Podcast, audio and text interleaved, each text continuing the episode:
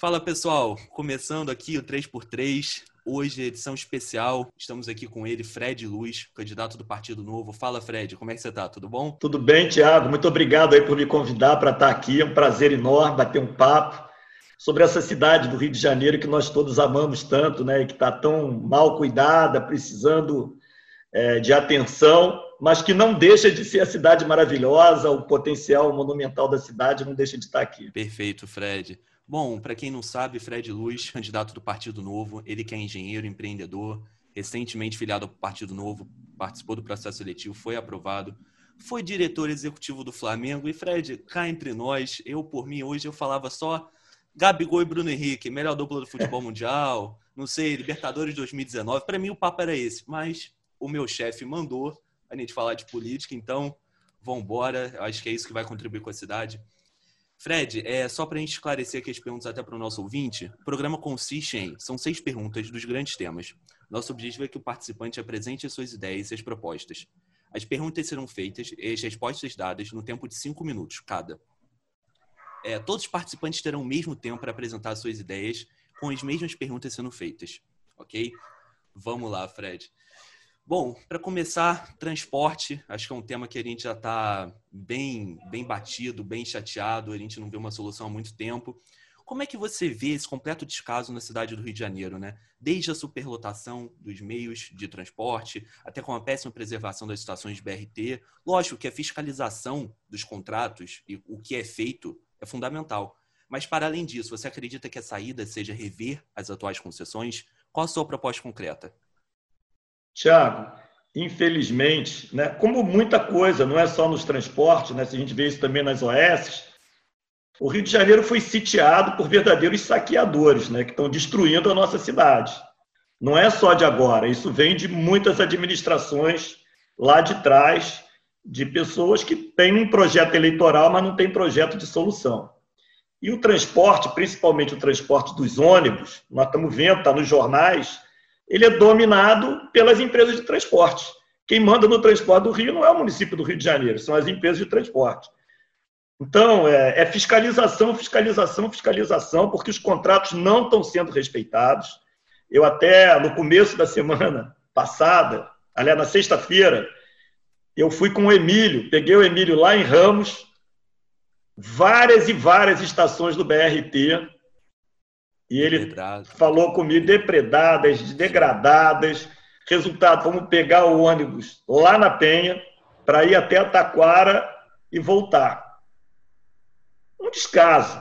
Eu também já fiz isso pegando lá em Santa Cruz. Isso é o BRT, que teoricamente é um novo equipamento que trouxe e traria muitas vantagens para as pessoas, mas que na prática não funciona. Conversei muito com o Luiz Guilherme, lá de Campo Grande, ele também tem um blog, não sei se você conhece, até 19 anos. O garoto é uma fera e ele só olha transporte público. Qual é o problema? O ônibus não passa no horário, eles tiram as linhas dos horários, superlotação. Apesar de estar na tarifa, a climatização dos ônibus não tem a climatização e nem as tarifas foram reduzidas. E a fiscalização? Onde é que vai a fiscalização? Ele fala assim, Fred, eu só vejo os carrinhos da fiscalização em frente à empresa de ônibus. Mas eu não vejo a fiscalização do ponto de ônibus, dentro do ônibus, como eu, Fred, estou fazendo, conhecendo o problema real. Conversei com a Ana Carolina de Cavalcante, mesma coisa. A empresa que fazia lá a área faliu. E não se colocou nada no lugar. É um descaso, é um desrespeito com todos nós.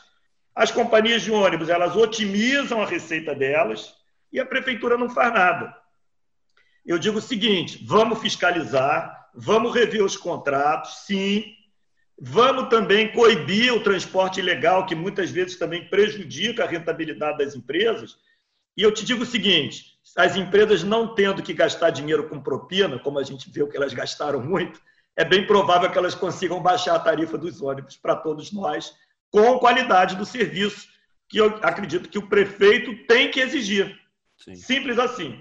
É, é o mais importante, né? Assim, é, o contrato não é respeitado, a fiscalização tem que ser feita, mas tem sempre o jeitinho carioca e o descaso frequente. Não né? é o jeitinho carioca, Thiago, é a roubalheira. roubalheira é a pouca vergonha, não tem jeitinho. Sim. São os políticos de sempre que mentem pra caramba, aceitam a corrupção e se beneficiam da corrupção.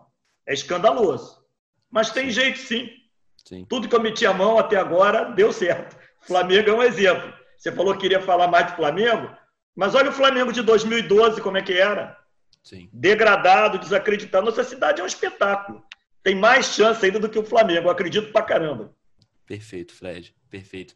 Vamos passar para o próximo tema: segurança pública. É, Fred, muito se fala sobre a questão da, do papel do prefeito na segurança pública, né? Às vezes eu vejo uma entrevista, o prefeito falando sobre o PP, sobre ocupação, sobre polícia militar, mas na verdade o ponto chave, né? E você pode me corrigir se eu estiver errado, o ponto chave da prefeitura, do prefeito, quanto agente é, político público na segurança pública é a guarda municipal, né?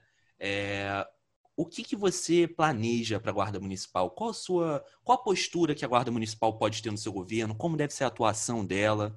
Como é que você vê a Guarda Municipal num futuro governo do Fred Luz? Tiago, eu vou até te, assim, contradizer um pouquinho.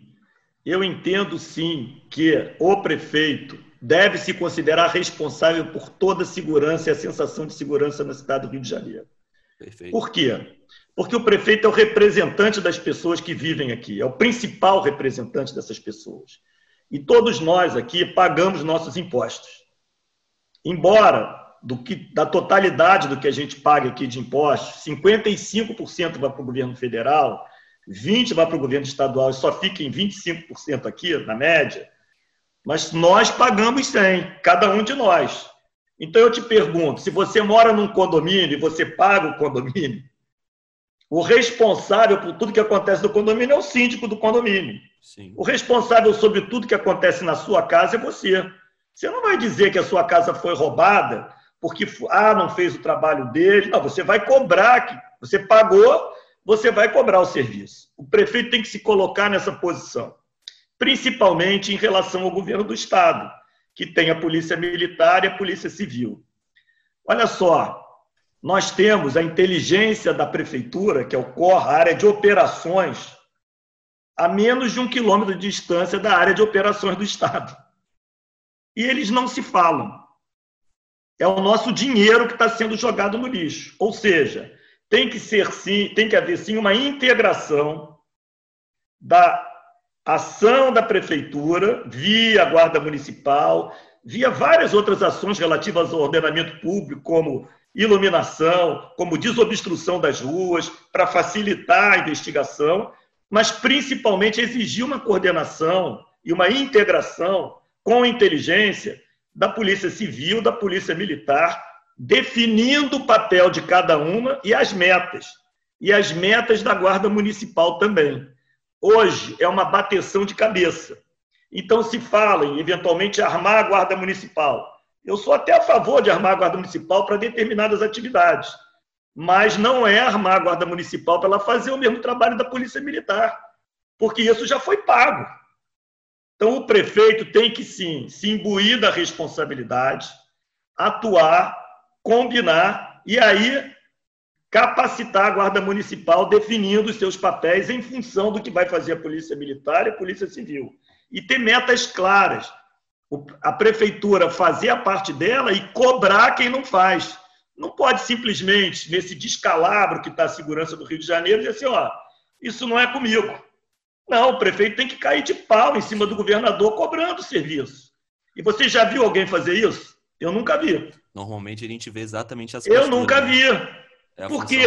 Porque tem rabo preso. Essa turma tem rabo preso. Eles não querem enfrentar nada porque sabe que vai vir tiro de volta.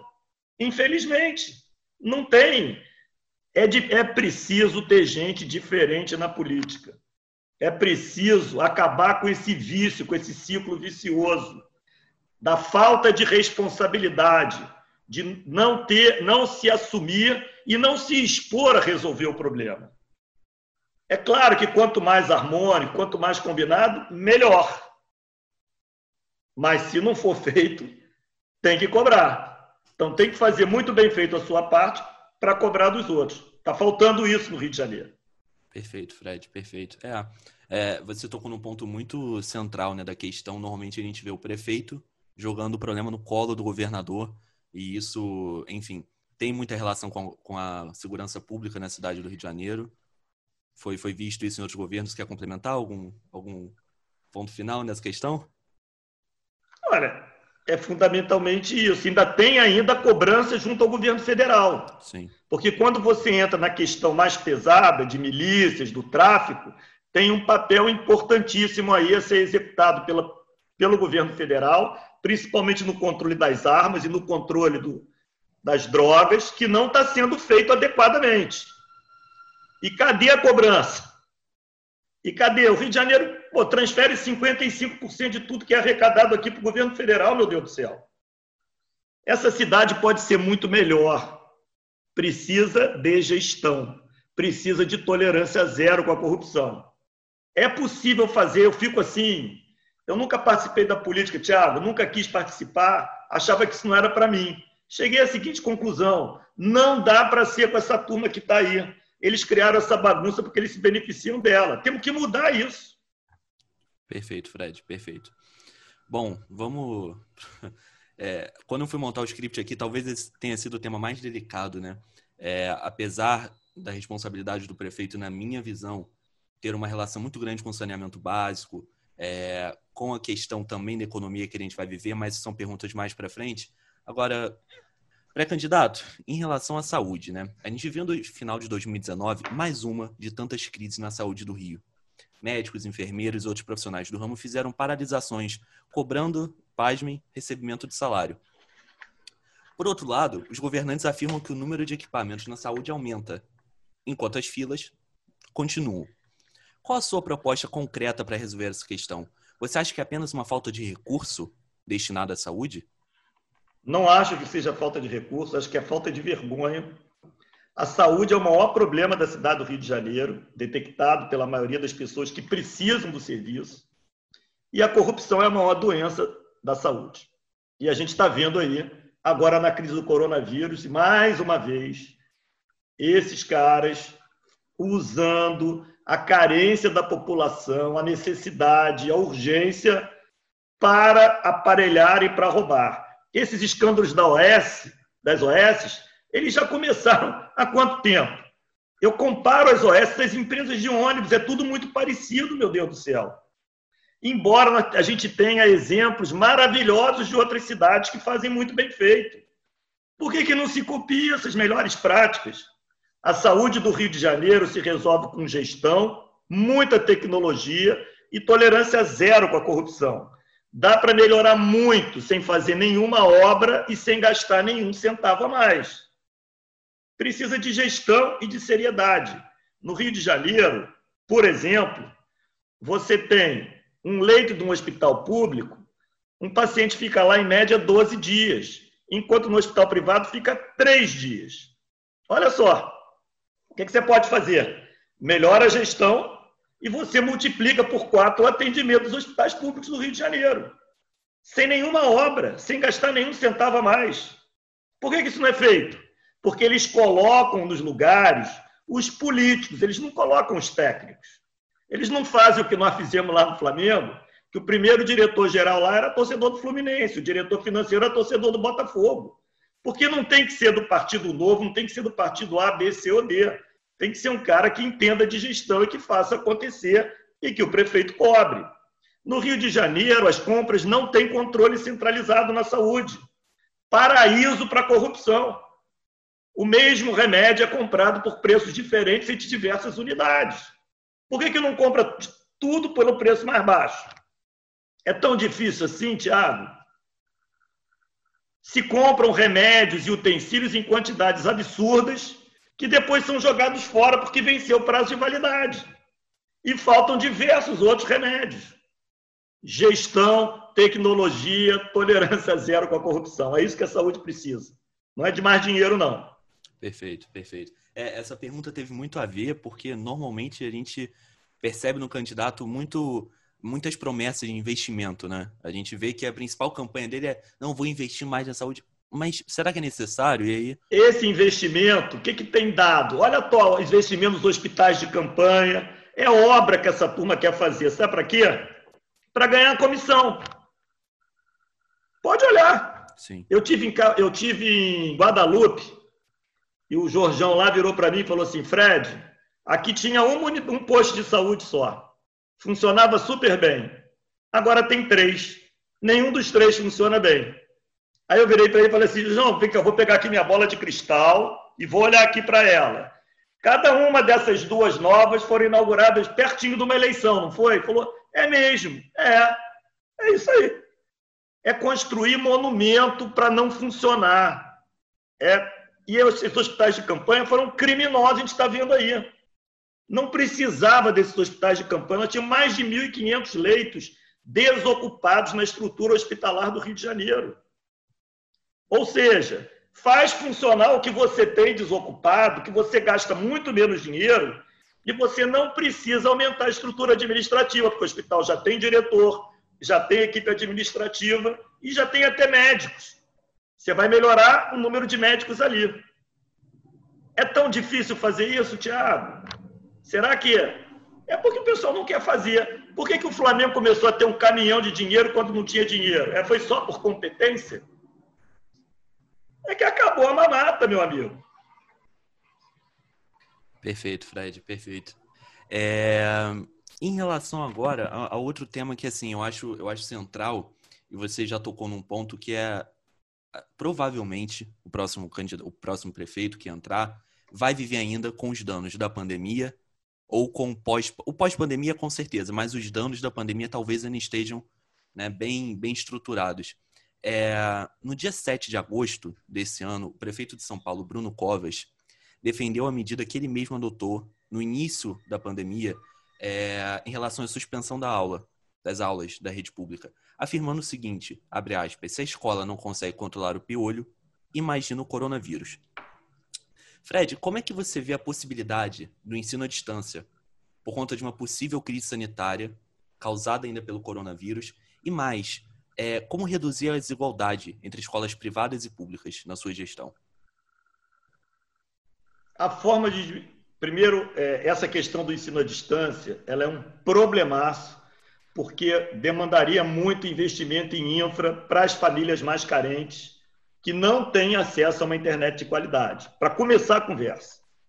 Segundo, é que no que diz respeito ao município, né? Você pega uma criança de seis meses, a responsabilidade sobre a educação do município é de uma criança de seis meses de idade até o final do nono ano, 14, 15 anos de idade. Mas você pega um período muito grande da infância, que vai lá até os 8, 9 anos de idade, né? quando a criança já está completando o terceiro ano. Onde está a necessidade crucial para gerar oportunidades iguais e para diminuir a desigualdade que está na alfabetização, no nobílio da, da, da, da, aritmética ali do comecinho da vida. Isso você fazer à distância, dentro de casa, em famílias que não estão capacitadas para isso, é um baita de um problema. Fora todas as questões de infra que eu falei. Então, nós temos que sim estar tá muito foco na educação fundamental, dos primeiros anos da educação fundamental, pré-escola, primeiro ano. E aí eu acredito que tem que ser presencial, sim. E quanto mais cedo voltar, melhor. É claro que você pegando de determinadas séries para frente, dá para ser remota, dá para ser à distância, mas tem que montar uma estrutura e aproveitar práticas que já, já existem, né? Não precisa inventar a roda, não precisa criar uma companhia, como foi feito no município do Rio de Janeiro, para gerar material para ensino à distância. Meu Deus do céu, que gasta um caminhão de dinheiro e não gera porcaria nenhuma. Isso já vem desde lá de trás.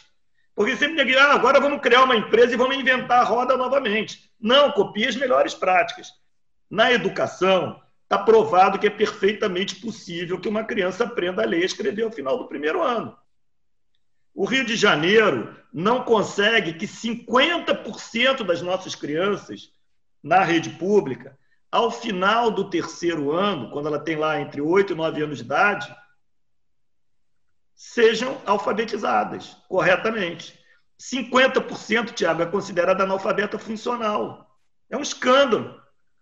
Dado que nós gastamos por aluno 50% aproximadamente a mais do que a média nacional de custo por aluno.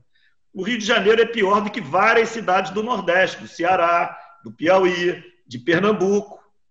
Por quê? Porque não tem método, não tem acompanhamento. Então, eu, essa, essa discussão da pandemia trouxe essa questão do ensino à distância, mas eu foco, eu acho que o nosso foco principal tem que ser no ensino presencial, garantir que em cada ano as crianças aprendam via avaliações externas de dois em dois meses do aprendizado, para quando tiver o desvio, dar o reforço escolar na hora, para garantir que ao final do ano todo mundo tenha aprendido. E com isso, você gera uma curva de aprendizado, onde você vai identificar os professores que precisam de apoio e capacitação, e capacitação vai identificar os diretores das escolas que são de apoio e capacitação. Essa turma é boa, na grande maioria é muito boa.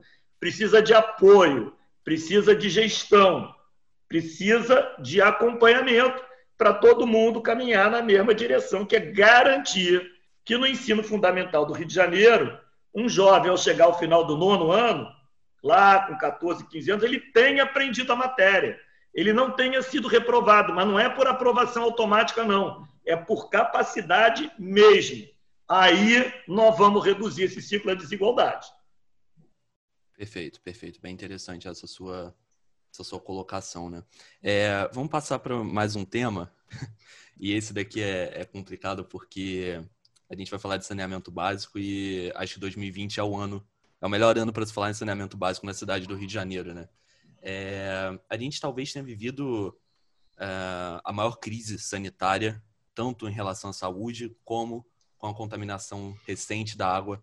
É, enfim, a população tendo que comprar água, é, a população consumindo uma água que ainda não foi dito de qual era a origem, o que, que tinha de contaminação ali. E cada dia fede mais, né, essa origem. Pois é, né? pois é, é complicado. É, essa, essa questão para mim é muito, ela é muito delicada, porque a gente sempre vê o prefeito derrapando em determinadas questões, né?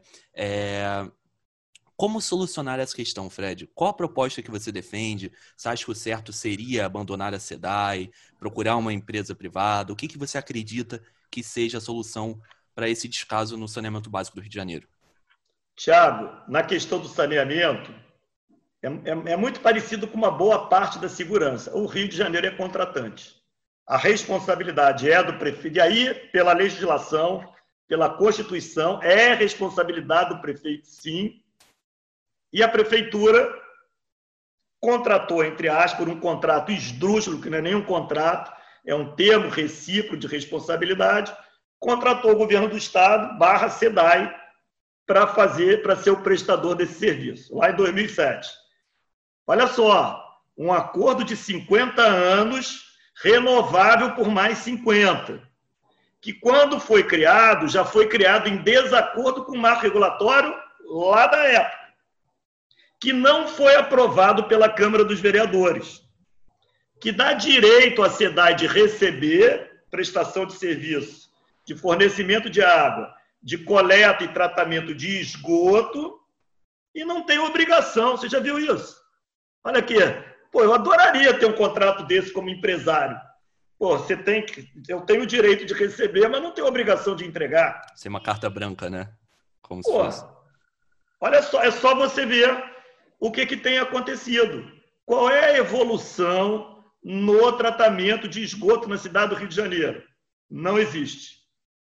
Agora tivemos esse episódio aí no começo do ano, né? Dessa água aí que não foi geosmina e o cheiro só vai, só vai piorando. Quem podia, quem tem mais recursos, e aí a desigualdade aparece para caramba, comprou água mineral. Quem não tem recurso, ficou mais doente. Tem um número do Instituto Trata Brasil que diz o seguinte: cada real investido no saneamento são quatro reais que você, gasta de, você deixa de gastar na saúde. E na saúde, cada real gasto na atenção primária são cinco reais que você deixa de gastar na especializada. Olha quanta coisa para fazer. O que, que o prefeito do Rio já devia estar tá fazendo há muito? Nós tivemos meta na Olimpíada de saneamento, não tivemos?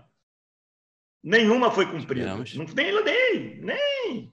O prefeito anterior nem olhou para isso. Gastou dinheiro pra caramba em obra. Ah, tem um legado. Quais foram os grandes beneficiários do legado? Vamos lá. Foram as empreiteiras. Quais? As que estão no jornal. E saneamento? Não, saneamento é a SEDAI, é isso, não é comigo? É sim. Por que, que não multou a SEDAI por não entregar os trabalhos? Muito bem, não está claro lá no contrato, mas cobra. Está em desacordo com o marco regulatório. Niterói judicializou, tirou o serviço da SEDAI, privatizou, e aí o que aconteceu? 95% do esgoto, 95% do esgoto em Niterói é tratado, enquanto no Rio menos da metade. Está faltando a prefeitura cobrar, cobrar, cobrar. A prefeitura não tem que entrar na discussão se a SEDAI deve ser privatizada ou não. A relação é outra. Perfeito. Eu até acho que deva ser privatizada, mas não cabe ao prefeito essa decisão. A SEDAI não pertence ao município. Mas o município, quem mora aqui, paga 77% de toda a receita da SEDAI. Ou seja, eu mandaria parar de pagar. Nós vamos parar de pagar até vocês começarem a acertar aqui. Até ter uma cláusula em um plano de em quanto tempo, qual é o teu programa para fazer coleta e tratamento de esgoto região a região. Você já viu alguém fazer isso? A mesma pergunta que eu fiz para você sobre a segurança. Você já viu algum prefeito se responsabilizar e cobrar, meu caro, não vamos pagar. Simples assim. Vamos tascar uma multa monumental. E aí que privatize, que não privatize. O marco regulatório traz muitos benefícios, porque exige que até esses contratos sejam revistos colocando as metas. Só que a Câmara Federal deu um prazo para quem tem companhia estatal de 30 anos para fazer isso. O Bolsonaro vetou. Vamos ver se a Câmara vai querer derrubar esse veto para, de novo, apadrinhar o que não presta, que é essa relação espúria do município com o Estado que quer se apropriar em prejuízo dos cariocas. Perfeito, perfeito. Candidato, para fechar, eu acho que talvez esse seja o tema de maior não sei, relevância ou de maior, não sei, você pode me dizer isso em relação à economia, né? É, alguns analistas entendem que a crise do coronavírus pode causar uma crise econômica ainda mais forte, uma recessão muito delicada de se enfrentar e que o próximo prefeito vai ter que lidar com isso, né? Como atuar na geração de emprego com o possível temor social para eventos, turismo, do qual a cidade tanto se beneficia? Tiago, é, eu vou voltar lá à experiência do Flamengo, né, que é uma coisa muito interessante. E eu, eu vejo esse potencial aqui para a cidade do Rio de Janeiro também. O que, que aconteceu com o Flamengo? Em 2012, o Flamengo estava numa situação financeira horrorosa, uma dívida imensa, uma receita baixíssima. Parecido com o que a cidade do Rio de Janeiro vive. Cidade do Rio de Janeiro, antes da pandemia, de todas as receitas do município, 75 já eram tomadas por menos de 180 mil pessoas, que são os funcionários do município, mais os inativos e mais os pensionistas. Aí a pessoa fala assim, pô, mas você é contra o funcionário? Não, não sou contra o funcionário, sou a favor. A maioria dos funcionários ganha pouco, ganha abaixo do que deveria ganhar. Agora, tem lá os marajás, tem um monte de cabide de emprego, então tem que fazer uma contenção dessa despesa e tem um potencial enorme para aumentar as receitas. Porque o Rio de Janeiro tem afastado as empresas daqui. Vamos, tudo bem, na pandemia vai piorar. A receita vai cair no primeiro momento, porque a atividade econômica caiu e vai cair pesado. Atividade de turismo, atividade de eventos, mas vem caindo já há muito tempo, por falta de qualidade na gestão do Rio de Janeiro. Então, o que, que nós vamos fazer? descomplicar, facilitar, desburocratizar, dizer muito mais sim do que não, para ter investimento. Para os empreendedores, tanto grande como pequenininho também, cabeleireiro pra caramba, eu vou à favela, tem lojinha pra caramba, tem loja. Cara, facilitar a vida dessa turma, ao invés de ir lá só para encher o saco dos caras, para prejudicar, para não deixar a atividade econômica prosperar. Com isso, o Rio de Janeiro tem tido fuga de empresas e junto com essas empresas que vão embora, vão os empregos, vão o trabalho, vai o futuro do carioca. Minas Gerais, que é um governo eleito lá pelo Partido Novo, no primeiro ano do governo de Minas Gerais, também no Brasil, numa situação dificílima, teve mais investimento da iniciativa privada do que nos quatro anos do governo anterior. Minas, em 2019, foi um dos estados que mais gerou emprego no Brasil. É perfeitamente possível fazer isso no Rio de Janeiro. Eu tenho conversado com diversos setores da atividade econômica. Hoje mesmo eu vou ter uma reunião lá com o Hector, lá da, do grupo lá das startups, da fábrica de startups, e com mais uma turma lá, conversando exatamente sobre desenvolvimento, tenho falado com o pessoal da área de, de, de, é, de eventos, tenho falado com o pessoal da área de turismo. Tem muita coisa para fazer. Tem muita gente a fim de investir, mesmo na dificuldade. Mas não podemos ter uma gestão paquidérmica voltada para criar dificuldade para vender facilidade através da corrupção. O Rio de Janeiro tinha 200 atividades que exigiam licença sanitária passou para 1.400. Foi o único município que fez isso. Para quê? Hoje você quer abrir um escritório de eventualmente de processamento de dados precisa de licença sanitária. É não querer que o pessoal faça negócio aqui no Rio de Janeiro, né? Com todo respeito. Perfeito, Fred. Perfeito. Bom, a gente chegou ao final das nossas questões e agora uma perguntinha surpresa. Fred, o que você espera caso você venha vencer a prefeitura e muito boa sorte na sua candidatura? O que você espera ver no jornal, na capa do jornal, o dia que você entregar a prefeitura, numa próxima reeleição, quem sabe, ou para o próximo prefeito que vier? Qual é a capa do jornal que você espera ver sobre a cidade do Rio de Janeiro? Muito parecido com o que eu vi lá no Flamengo. Rio de Janeiro hoje é a cidade mais próspera do Brasil, uma das melhores educações fundamentais do Brasil, uma saúde que funciona muito bem, com qualidade, com nível de atendimento altíssimo, com nível de satisfação do público muito alta, com índice de mortalidade baixíssimo, com todos os indicadores de principalmente mortalidade infantil, que no Rio ainda é alta, tudo lá embaixo. E o carioca muito feliz de estar aqui, a cidade recebendo visitantes para caramba, turista para caramba, tendo muito emprego, muitas indústrias, não indústria, muitas empresas da atividade criativa, ciência e tecnologia, startups, sabe, indústria criativa, um carnaval legal, um turismo legal para caramba. A gente tendo um prazer enorme de viver, trabalhar e empreender e visitar essa cidade. Beleza, Fred. Pessoal, muito obrigado. Esse foi o Papo com Fred Luz, candidato à Prefeitura do Rio. A gente fica por aqui. Até uma próxima. Grande abraço, Fred. Valeu, ouvinte. Valeu, Thiago. Obrigadão. Tudo de bom para todos. Olha, o Rio tem chance, sim. Depende de nós. Vamos lá.